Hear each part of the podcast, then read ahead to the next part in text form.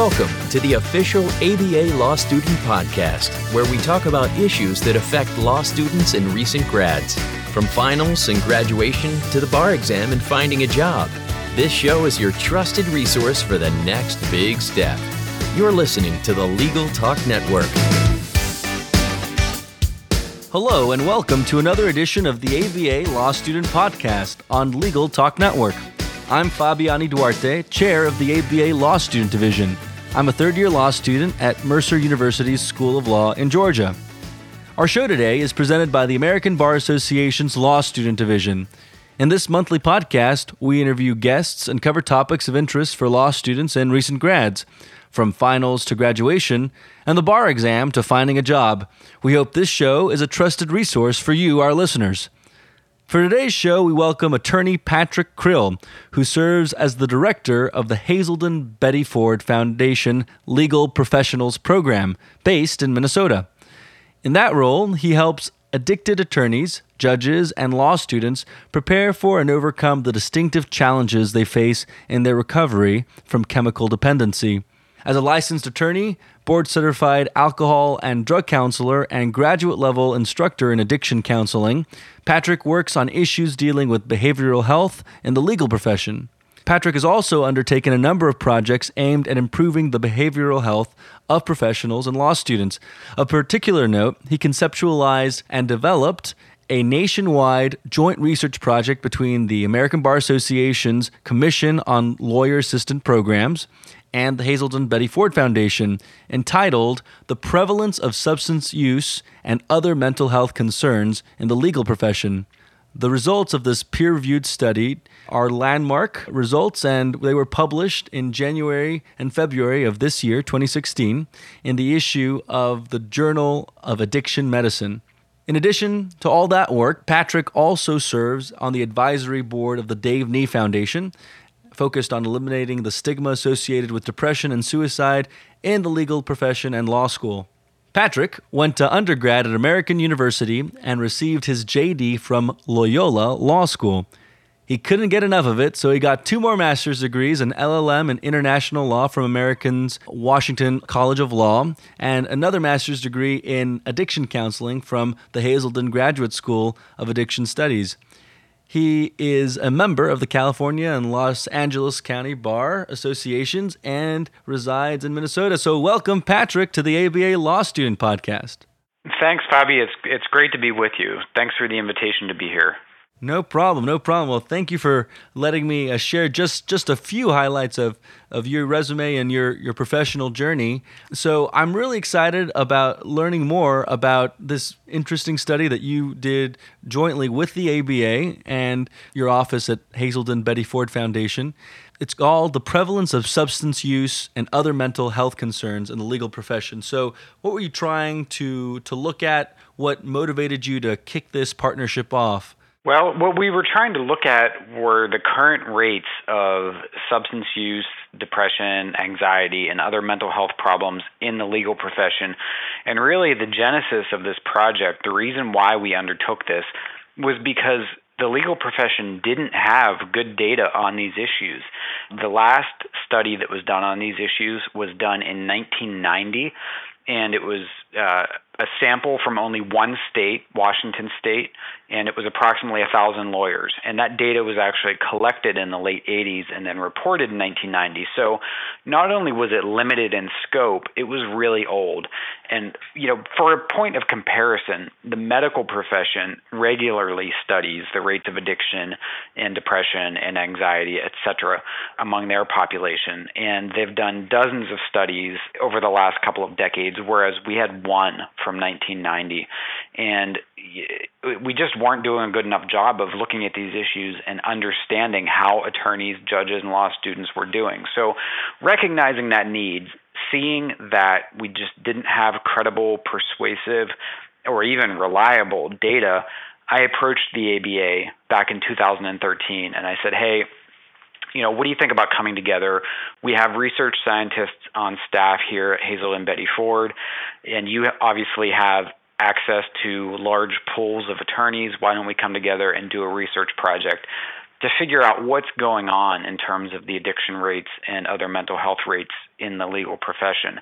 We had a sense that lawyers struggled with these problems at a really high rate, but again, we just didn't have any kind of good data that could inform our strategies for dealing with it. So that that's really how the project came about. I approached the ABA, like I said, in 2013, and they were agreeable. They realized that we did need data, and they thought it was a good idea. So we formed a project team. We, um, you know, got to work. We designed our survey and then we started working with various states around the country to begin administering the survey. So that's that's how that all got started. All right, so you obviously saw that there was a need for, like you said, a credible and persuasive uh, data source. So, uh, what kind of questions uh, did you ask, and who did you ask them to? Yeah, so good question. Our survey dealt with substance use, and other mental health concerns. So we asked about alcohol use, we asked about drug use, we also asked about depression, anxiety, bipolar, all those, uh, a bunch of different mental health concerns. And the survey was comprised of different instruments that had been used in other contexts and on other populations. So, for example, to measure alcohol use, we used an instrument called the Audit 10, which stands for Alcohol Use Disorders Identification Test. And that's an instrument that was developed by the World Health Organization to um, measure problem drinking. Widely used instrument in a lot of settings, very reliable, um, a solid instrument. We used an instrument called the DASS 21, which stands for Depression, Anxiety, and Stress Scale, um, 21 question instrument to measure mental health and then we used a third instrument to measure drug use. And we ended up recruiting approximately 15,000 lawyers into the study from 19 different states. So a huge data set. And the reason why I mentioned 19 states is because while we didn't obviously have every state, we did have a lot, and we had all geographic regions of the country represented in the study. And within that, we also had all sort of population settings. So we had very, um, you know, the highest concentration, highest density settings, such as New York City, LA. But we also had, you know, rural Kentucky and, and Mississippi and those kinds of places as well. So it was a broad study with about 15,000 lawyers who participated. Wow, 15,000. That's pretty remarkable. And um, I'm sure there's a lot of data to sift through. So, what were some of the findings that, that you came up with? What are some of the issues or notable uh, data points that you were able to pick up from this comprehensive study? Well, let me just tell you in sort of um, a big picture view of it, a global view of it, is that the legal profession has big problems. Uh, we have really significant problems when it comes to our our drinking behaviors and when it comes to our mental health issues specifically we found that the rate of problem drinking, which is defined as hazardous, harmful, or possibly alcohol dependent drinking, is between 21 and 36 percent, which is just a staggering and, in my view, completely unacceptable number. And that is multiples of the rate of problem drinking in the general population. In the general population, it's estimated that about 7% of people are problem drinkers and in our wow. population, it's between 21 and 36. Um, the level of depression is about 28%. So it's 28% of attorneys. And I should note that these are licensed, currently employed attorneys who are working in the legal profession because we we made the inclusion criteria such that you had to be not only licensed and currently working but working in the profession because we wanted a really good snapshot of you know the impact that these issues were having on the profession itself and not just on people who had maybe gone to law school and gone off and done something else. So 28% are struggling with some level of depression, either mild, moderate, or severe. 19% are struggling with clinically significant levels of anxiety. Um, so, those were kind of our big picture kind of marquee findings, if you will, that the rates of problem drinking, depression, and anxiety are through the roof. And they're clearly not where you would want a population like this to be. And you know, we also we measured drug use as well. I should say we asked about drug use. But one of the interesting things about that, and you know, it it's speculation as to why this happened, but only about a third of the people who completed the survey questions about alcohol use and mental health concerns, only about a third of those people even went near the portion of the survey that dealt with drug use. So that could be interpreted one of two ways. One, it's that, well, maybe lawyers and judges just aren't using drugs. Or more likely, what we think it was, was that even in the context of an anonymous survey where they couldn't be identified, lawyers are just not comfortable disclosing any kind of drug use that could potentially um, you know reflect poorly on them or, or get them into trouble. So you know we had a much smaller sample that responded to the portion on drug use, but within that sample, which was about 3,000, 4,000 lawyers, the rate of moderately problematic drug use was about 20%.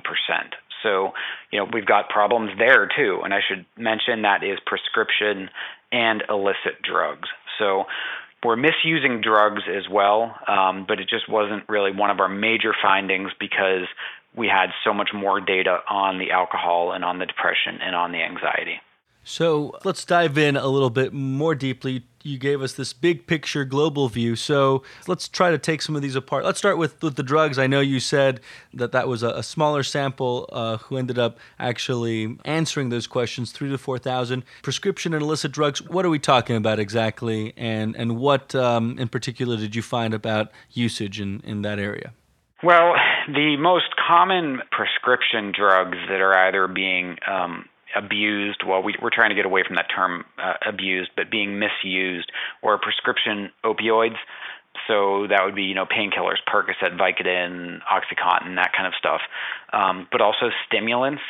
And that's something that we see starting in law school. Oftentimes, people start using stimulant drugs as almost a you know to get a competitive advantage or to study harder or something like that. So those are the two prescription drugs that are being misused the most: are um, opioids and stimulants. In terms of illicit drug use, it really runs the it really runs the gamut. You know, cocaine, heroin, um, ecstasy, methamphetamine, all kinds of things. But we really did have very low numbers of reporting around that.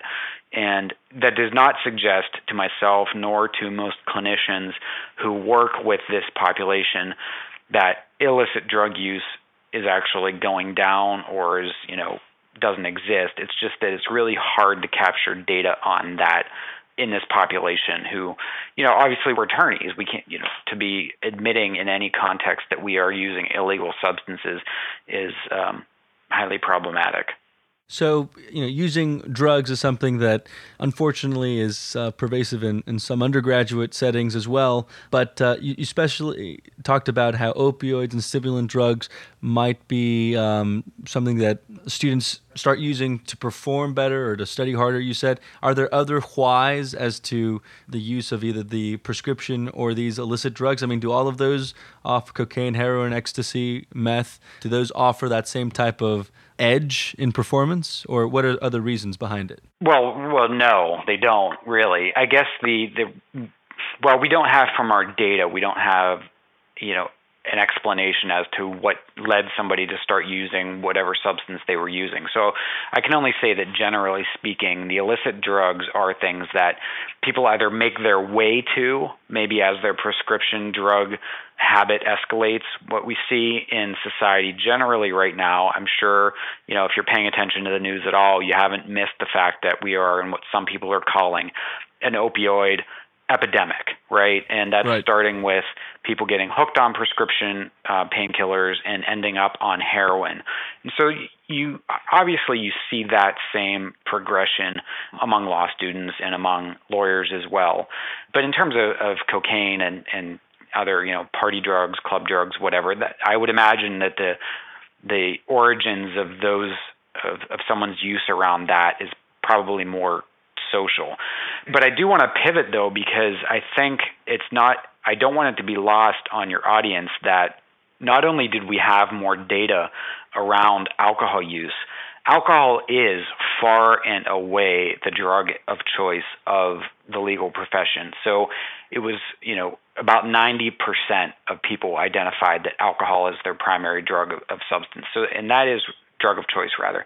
Um, so that is really where the bulk of the problem lies. Sure. And certainly drug use is nothing that should be ignored, and we need to pay attention to that as well. But the majority of people who are struggling with problematic use in the profession, they're struggling with problematic use of alcohol. Well, let's dive a little bit deeper into that then, into drinking behaviors. Um, what were some of the, I guess, notable findings around that? Uh, again, I know you said that the study didn't necessarily explain why uh, use was high, but um, what, what are some uh, other indications or, or things that we could surmise from your findings?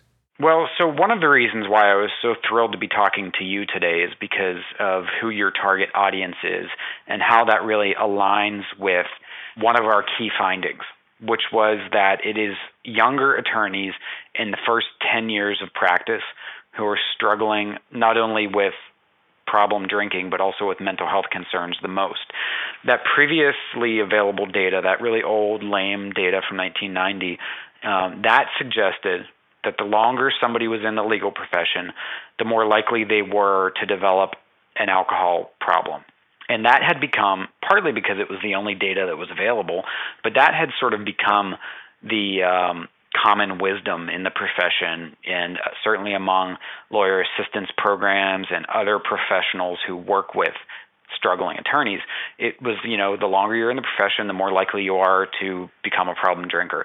Our study turned that finding and that wisdom on its head and did so in a convincing manner. What we found was that it is now younger attorneys, like I said, in the first 10 years of practice, who are struggling the most and you know the highest rates of problem drinking and the highest rates of depression and anxiety so you know it's a big problem if you think about somebody trying to break into the profession and really kind of develop as an attorney and if you have one in 3 or or as many as you know it's about 40% in some categories.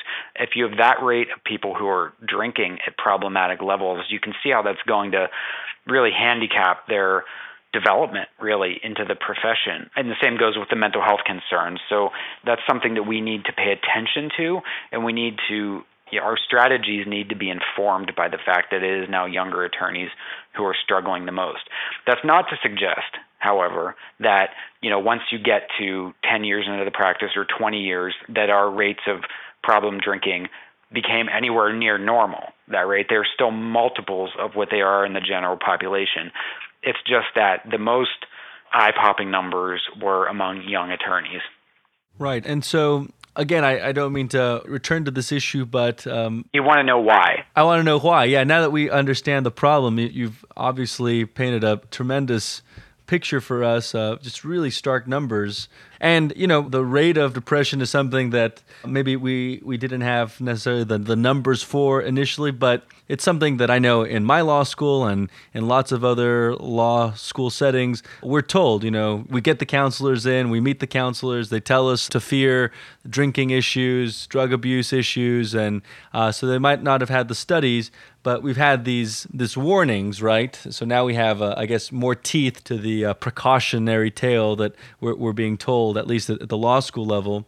So, but yeah, what what is what do you think are some of the root causes for this? Why well, well my before colleagues... I answer that, if you don't mind me, yeah. let me ask you: uh, Do you think people were paying attention to those messages in your experience? well or sort of taking them with a grain of salt? Well, I know I can speak for myself and, and people that are close to me that they might think one of two things. Like, one, that's not going to be me, right? Yep. Especially since it happens during the first week of school, usually. Or maybe they bring them in again during exams. But, you know, I, I'm not going to be the one that's going to be struggling. Thank you for the opportunity and thank you for the resource. But maybe that's ignored and you take the magnet and put it on your, your refrigerator. Uh, yep. Or then, if somebody is struggling with it, just the shame in either you know coming forward to do that or the issue with self-reporting which a lot of bar or maybe all bar associations require as you prepare to take the bar exam is something that seems very um, very challenging for a lot of students that I've talked to. You're outing yourself, but it's private, but the bar knows, and it's better if you do it uh, than if you don't. But if you don't, nobody's ever going to know. So why are you going to do it? So it's that sort of conflict, the secrecy that that surrounds it, kind of underscores the stigma that people with either mental health or other issues might face. So it's a, it's a lot of contradictions I feel that law students navigate. And so a way to just avoid the issue is by just not dealing with it or ignoring it themselves. Well, you, I mean, you've got a really keen understanding of these issues because that's exactly right. And the fact is, well, first of all, not all law schools, I should say, is a threshold comment. Not all law schools really are doing a good enough job of even getting the counselors or getting the message in front of students. There are some schools that just, you know, want to take a head in the sand approach to this, and there's nothing like a uniform approach, right? It's not like there's so much inconsistency from one law school to the next, from one jurisdiction to the next, and which is really what you find once you get into the profession as well. But, you know, even if students do get the messaging, they do tend to think, well, this isn't going to happen to me. I'm in control, right? I've got to prove myself. I'm going to do a great job. I can handle these things. And then if they do begin to experience any level of distress, or maybe they have any warning bells going off, they are petrified generally of really letting anybody know because they don't want to be perceived as defective or weak or, you know, they can't cut it and they certainly don't want to implicate their potential license in any way, right? So there is this fear of of reaching out for help, of even getting an assessment and figuring out what's going on with you. But then on top of that, you look at the messaging around alcohol that is really present in the legal profession. Heavy drinking is normalized. Beginning in law school, and certainly continuing over into the profession. So you look around and say you're somebody who is beginning to experience some level of concern about, well, you know, I've been hungover a lot lately, or I've been drinking too much, or I'm feeling kind of depressed. You look around and you just see that so normalized. and It's easy to kind of just keep kicking the can down the road and assuming that this too shall pass, or, you know, I'm fine, I got this and even if I don't have this, I can't let anybody know. And I think that's a big problem. And in terms of the law school experience specifically, what I think we need to do is really implicate law students' GPAs in this in order to really arrive at a solution and to really chart a course forward that's going to be different. We need to be tested. Law students should be tested on, dem- you know, they should have to demonstrate some level of general familiarity with the warning signs of substance misuse, you know, of, of addiction, the warning signs of depression, anxiety, etc. All of the sort of behavioral health issues. I think that it should be a one credit course in Ohio, this is interesting. You have to pass an exam on those issues uh, before you can sit for the bar. And I think that's a really proactive approach. And I think if we were doing that nationwide and if there was some level of uniformity around that, we'd probably see people coming into the profession with a lot more real, tangible appreciation for the pitfalls that might be ahead of them if they don't pay attention to this stuff. And then, you know, certainly once people are in the profession, firms, especially uh, law firms, they really just need to do a better job of reducing the prevalence of heavy drinking and and trying to decouple alcohol from eh, everything in the profession seems to involve alcohol in one way or another. And that's something that I certainly experienced, but it's something that I hear from you know the patients that I work with. It's something that I hear from basically everybody in the profession who's willing to have an honest conversation with me around these issues. Tells me, yeah, of course, like drinking goes hand in hand with being a lawyer, and until we call it what it is and, and take some steps to to unwind that culture a little bit, I, I'm not sure we're necessarily going to make much progress. So it's interesting you, you mentioned, you know, just how much alcohol is woven into the legal culture. I think about you know a lot of the young lawyer events that I get to attend, um, or that you know law students are frequently invited to, especially in, in, the summers when we're doing internships or externships. You know, it's always the happy hour gathering or a, a cocktail uh, setting, right? Uh, reception, and and I wonder how do you how do you do that decoupling? I mean, it's almost like like golf, right? Uh, I don't know how many people have told me you got to learn to play golf if you're going to be a good attorney. It's just one of those special tools where you connect with people, get new clients, and and have this sort of sophisticated interaction with people. I'm a terrible golfer, and I, I still have the golf clubs here in my apartment. Right. But uh, uh, so the same thing with alcohol; it just comes with the territory. I mean, that those are the the things. How do we I guess how do we change that culture? You, you, say we need to do that. Do we bring in more fruit juices or something, or or do we? Um, what, what, do you, what are your some recommendations? Well, you know, we're going to get there really through trial and error, and there will inevitably be some growing pains. You know, figuring that out, how the profession actually gets there. Like I said, trial and error. We're going to have to to be innovative in that regard. But the bottom line is that business as usual just isn't going to cut it. And, you know, sometimes I actually think that the reason why there weren't any studies for the last 25 years on these issues is because the profession as a whole just hasn't wanted to deal with them. It's been easier for us to ignore these issues. And now that this study was published and it's gotten a fair amount of attention, and there does seem to be a re energized dialogue about these issues, my hope is that we won't just sweep it back under the rug and that we are going to have to really address these. Because think about the impact, Fabi, that these rates of problem drinking or rates of mental health problems, think about the impact that that is having on people's fitness to practice. Think about the impact that that is having on people's overall well being. You know, just from a humanist perspective, think how many people are struggling with these issues. But then also think about the impact that it's having on the public that we serve. And those impacts are pretty profound. So, however we get there, we need to get there. And I, I, would say it's incumbent upon not only leaders within bar associations, but certainly within law firms and within law schools to really start devoting time, energy, and resources to figuring this out and to figuring out how they are going to you know make some progress here. And it's not just about taking alcohol out of all of the events, because the reality is alcohol is part of our society, and and a lot of people can drink and not experience any problems with it. And you know, so we alcohol is not going to go away, nor should it. But it really it can be dialed back. I was on Minnesota Public Radio about a month ago, maybe six weeks ago at this point, doing an interview about this study. And I was talking with the host. It was a long conversation. He ended up taking some calls. And we had a caller from a, a law school here in the Twin Cities of Minneapolis and St. Paul. And she identified herself as a 3L law student. And she said that she um, doesn't drink because she's Muslim. So she doesn't drink for cultural, religious reasons and she finds that it is actually impairing her ability to kind of get into the profession and it's she's uncomfortable going to all these networking events and and trying to find internships and she's always being invited to happy hour this happy hour that and i think that's you know that's something we need to pay attention to as well from just a cultural sensitivity and diversity issues. Sometimes people just don't drink. And if you feel like you kind of have to drink the way that you should probably learn how to play golf just to come into the profession, that's not good. And you know, that's something that we need to really take a look at and figure out how do we do something differently. Hmm.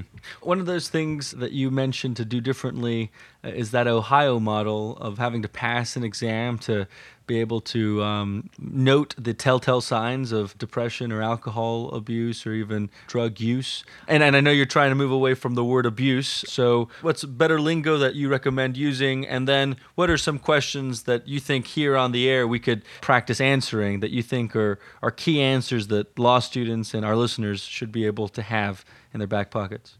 Well, you know, I think in terms of the language, um, there's just sort of a movement in the um, certainly in the treatment, recovery, mental health fields, to try and move away from what is oftentimes perceived as stigmatizing language, like calling somebody an alcoholic or an addict rather than saying a person with an alcohol use disorder or you know a drug use disorder, a substance use disorder, um, and so abuse, right? It's generally now viewed as being a term that kind of automatically pulls up a negative connotation, like a child abuser or something else abuser. So, but really, what it is is misuse. substances in and of themselves have no moral properties. They're neither good nor bad. It's really the way that somebody uses them. And if you're misusing a substance, that's when you tend to get into trouble. And let me just say really quickly before I get to your second question the 21 to 36 percent of licensed, currently employed attorneys who are problem drinkers, that is not to say that all of those people are alcoholics or that all of those people necessarily need to stop drinking. What it is saying is that 21 to 36 percent are drinking at levels that are hazardous, harmful, and may be possibly alcohol dependent. So they are certainly drinking at risky levels. Now, a fair amount of those people probably do have just straight up alcohol use disorders and really do need to stop drinking. But not all of them. Some of those people might just be in a danger zone and they're really kind of drinking in a way that is just not good for them physically, mentally, emotionally, spiritually, you know, in a lot of different ways. And that brings me back to your question about what sort of questions should we have in our back pocket. Sure. One would be, you know, really just how much am I drinking and what is a normal healthy amount to drink? Or, you know, I guess you wouldn't really ever suggest someone take a prescription drug other than prescribed. But also, it's important to look at, you know, why are you using substances? What is their role in your life? Are you using them to cope with stress? Are you using them to be able to function? What is really the role of these substances in your life? And then beyond that, I think it's important for law students to really have a clear picture of what are some of the warning signs. What are some of the signs and symptoms of an alcohol use disorder? What are some of the signs and symptoms of a depressive episode? That's one piece of it. So what would you say? What would you say like three for each of those for an alcohol disorder or for a mental health issue? Well, I think one thing in terms of an alcohol use disorder would just be volume and frequency, right? Like how much are you drinking? And is that is that above what are generally accepted levels that, you know, published levels that are deemed healthy? But then I think the other thing would be, you know, what impact is this having on your life? Are you missing obligations as a result of it? Are you finding yourself preoccupied? How much time are you spending either procuring the substance, using it, or recovering from its effects? You know, is it difficult for you to cut down or stop using it? So really looking at at those types of things. In terms of, of mental health, right, it's having an understanding of how long you've been feeling a certain way, what is the extent of those feelings, are they situational, do they appear to be transient, and really just kind of knowing the warning signs for when something might be leading somebody down a dark mental path and they don't even realize it.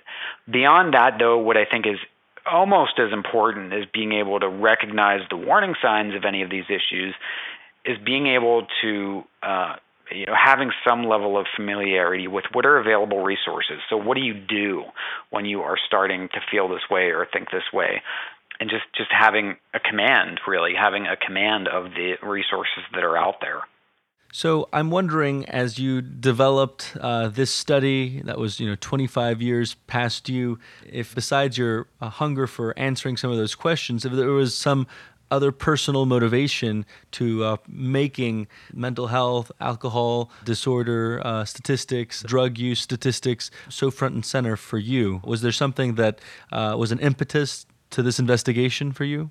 Well, not to this. Um, it's a good question. There wasn't a personal impetus to this research project, but there was at least an indirect personal connection with my um, transitioning into this field in the first place. I'm somebody who's been sober a long time, and so I am I'm openly in recovery, and that you know that certainly informed my decision to um, to go back to school and get a master's degree in addiction counseling. At the time, I was considering making a career change for a variety of reasons. And, you know, based on my own personal experience of having been in recovery for a number of years at that point, I thought, you know, I want to explore this field. So I got a master's degree in addiction counseling.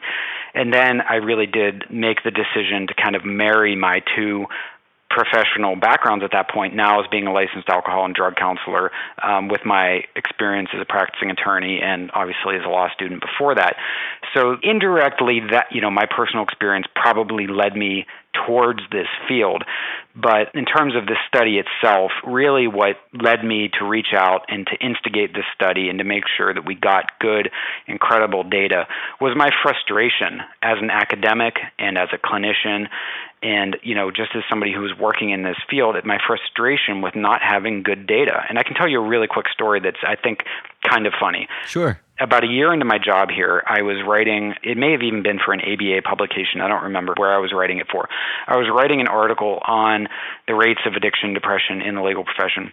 And i cited the 1990 data which was all that I had to cite. And a few weeks after that article was published, I got a call from a senior partner at a large, large East Coast law firm who really just read me the riot act out of the blue. Never met this person, had no idea who he was. Um, calls me on my office phone and, and really just kind of reams me out about the fact that I was writing this article which reflected poorly on the legal profession and I was citing data from 1990 and how could I be doing that? You know, that's not credible nobody likes to get a call like that. But after I got off the phone, I thought, well, you know, I can objectively say he has a fair point, right? But that was the only data that was available. So what else was I going to cite to? I obviously couldn't cite to my personal opinion on the matters so that was kind of the seed that was planted in me and i said yeah you know we don't have credible data. And then i started looking at the medical profession and i saw what they were doing and they're just running laps around us because they recognize that there is an obligation on the part of a licensed profession to take these issues seriously and to really have an understanding of what's going on with the people that they're licensing and regulating so the medical profession, like I said earlier in our interview, they've done dozens of studies on these. So that led me to, you know, just kind of go through my Rolodex, figure out who I knew at the ABA, and I started making calls and I started moving this project forward. And you know, now we're now we're in an interesting place because, like I said, we're having a lot of dialogue about this, and I have been invited to talk to some pretty uh, important groups within the profession, and that's continuing. And it seems like there is going to be um, a heightened level of interest in these issues for a while. And that's gratifying. I'm glad to be kind of at the center of hopefully moving the needle a little bit. How would you say would be a good way for students if, for example, we could go back to um, meet the 1L version of you, Patrick, and and saw him at Loyola Law School, what would you, um, you know, pull him aside and, and, tell him to do when it comes to just entering law school, preparing to dive into the legal market? Besides some of the tips and tools you've talked about, like uh, you know, having command of resources uh, and maybe knowing some warning signs, what are some just pieces of advice you would give 1L Patrick Krill?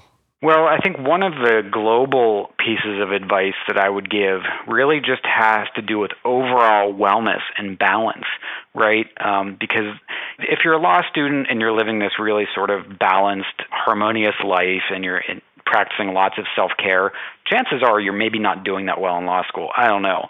But so that really is the law school experience where we just start kind of losing our balance, not taking care of ourselves, and that can lead to you know if somebody maybe already has a bit of a drinking problem or if maybe somebody already has some level of depression that can really exacerbate the problem.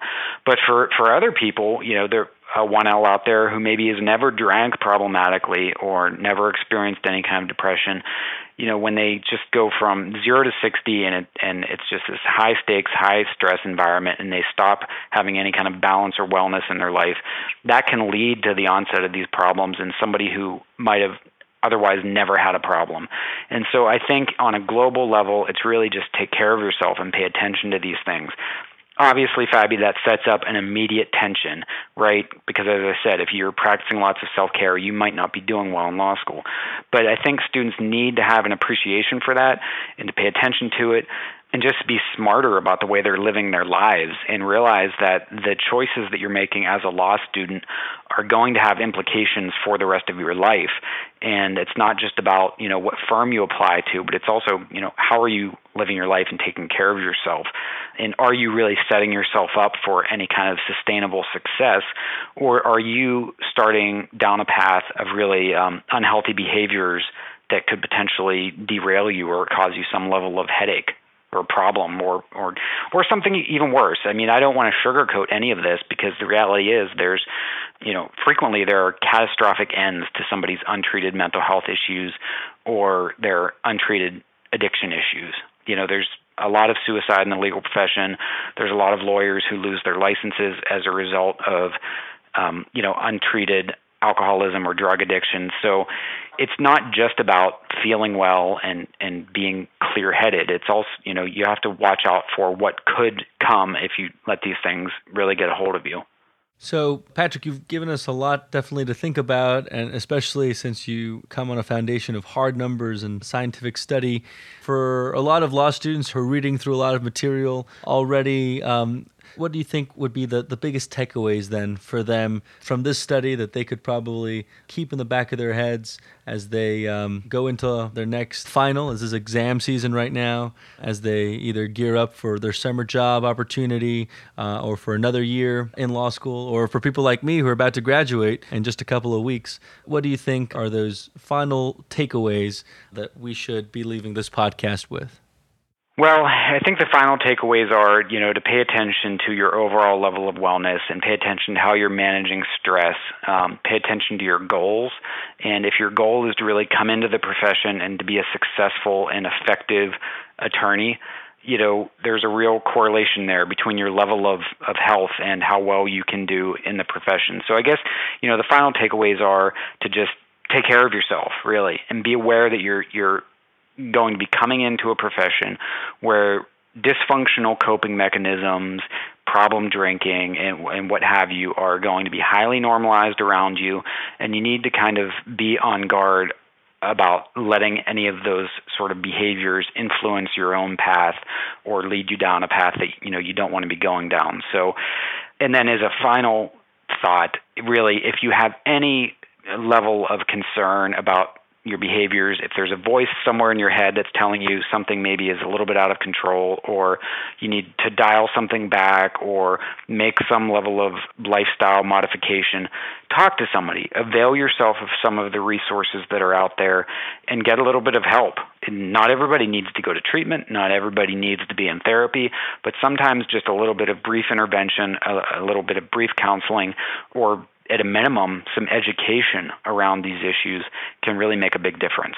Do you have a um, a website or a anonymous hotline that you think would be useful for our students besides the resources at schools or, or people that they might know that they can just go to in case they're they're curious? And a lot of this uh, relies on like self monitoring and self uh, self starting. You know, is there an easy quick resource that you have in the back of your mind that that would be useful for our listeners? Well, I would direct them to a couple of websites. One, you you could obviously check out my bio page on Hazelden Betty Ford. I have a lot of resources there, but really more globally because I'm assuming that students from all across the country or young attorneys from all across the country will be listening to this podcast. So given the fact that they might be coming from a variety of states, I would direct them to the American Bar Association Commission on Lawyer Assistance Program. So Google ABA COLAP. You'll find, and maybe you can attach a link to the podcast, I don't know. COLAP has a directory of the lawyer assistance programs in every state. So then you can link to the lawyer assistance program in your own state, and from there you'll find a lot of resources. And most lawyer assistance programs, the name is actually a little bit misleading because they're also law student assistance programs. So they work with lawyers and judges, but they also work with and provide resources to law students because the reality is if you're a law student, you're part of the profession too, and we're trying to bring you in in a way that is going to set you up for success. So I would start with the lawyer assistance programs and go from there. And these programs, do you keep confidentiality and it's an anonymous basis, or uh, is there anything that students have to either or fear, or do they have to share information about themselves, or how, how do they work? They they don't. Um, it varies from state to state in terms of exactly how confidentiality is guaranteed or set up. But the reality is that these services are almost universally 100% confidential. You know, with a small exception, if somebody's like perhaps a danger to themselves or others, you know, there would be a duty to report as there would be in any um, mental health setting. Sure. But these are confidential settings. Um, these are confidential services, rather, and you know, students shouldn't be concerned about reaching out for help.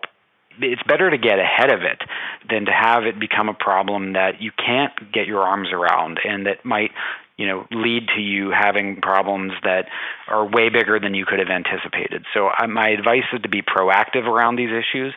And at the first sign of a problem talk to somebody get help get confidential help and it'll be time well spent well, Patrick, before we wrap up our time here, I would like to ask you one last question, one that we usually ask uh, most of our guests, and uh, that's uh, something that's a little more personal. And what would you say your life's motto would be? Um, how would you put your calling into words? Is there a mantra that you say to yourself every morning or that you reach for uh, in difficult moments or successful moments?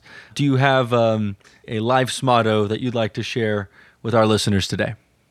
Um, you know, that's a good question. It's not. I, I certainly don't think of that very often. But you know, I guess if I had to say, I would be, you know, be true to yourself. And and that's something that is certainly informed my own path, and and I would say probably informs my my daily work and the way I live my life. Just be true to yourself and to your own values and your own ethics and your own morals and just kind of your own self. All right. Well, Patrick Krill, thank you so much for this really awesome interview, for a great conversation, for just everything you've shared with us today. I really, really am grateful for the time uh, you were able to spend with us. Hey, Fabi, it was my pleasure. Nice to chat with you. Yes, sir. Uh, besides finding you on your website, do you have a Twitter account or uh, another way that's easy for our listeners to reach out to you at? Um, it really, I, I do. I have a very underutilized Twitter account. I believe it's at PR Krill. But my email address is, uh, and I'm happy to put that on the podcast. It's pkrill at hazeldenbettyford.org. And anyone's free to, to reach out to me there. All right. Well, thanks so much, Patrick. I really appreciate it. My pleasure. Thanks. Bye. We hope you've enjoyed another episode of the ABA Law Student Podcast. We'd like to encourage you to subscribe to our show on iTunes. And once you've done that, take a moment to rate and review us as well. You can also tweet to us at ABALSD and use hashtag Law Student Podcast to tell us what's on your mind. I'm at Fabiani Duarte, and I want to thank you for listening. Work hard, play smart, and until next time, podcasters. If you'd like more information about what you've heard today, please visit LegalTalkNetwork.com. Subscribe via iTunes and RSS. Find us on Twitter and Facebook, or download our free Legal Talk Network app in Google Play and iTunes. Remember, U.S. law students at ABA accredited schools can join the ABA for free. Join now at AmericanBar.org forward slash law student. The views expressed by the participants of this program are their own and do not represent the views of, nor are they endorsed by, Legal Talk Network, its officers, directors, employees, agents, representatives, shareholders, and subsidiaries. None of the content should be considered legal advice. As always, consult a lawyer.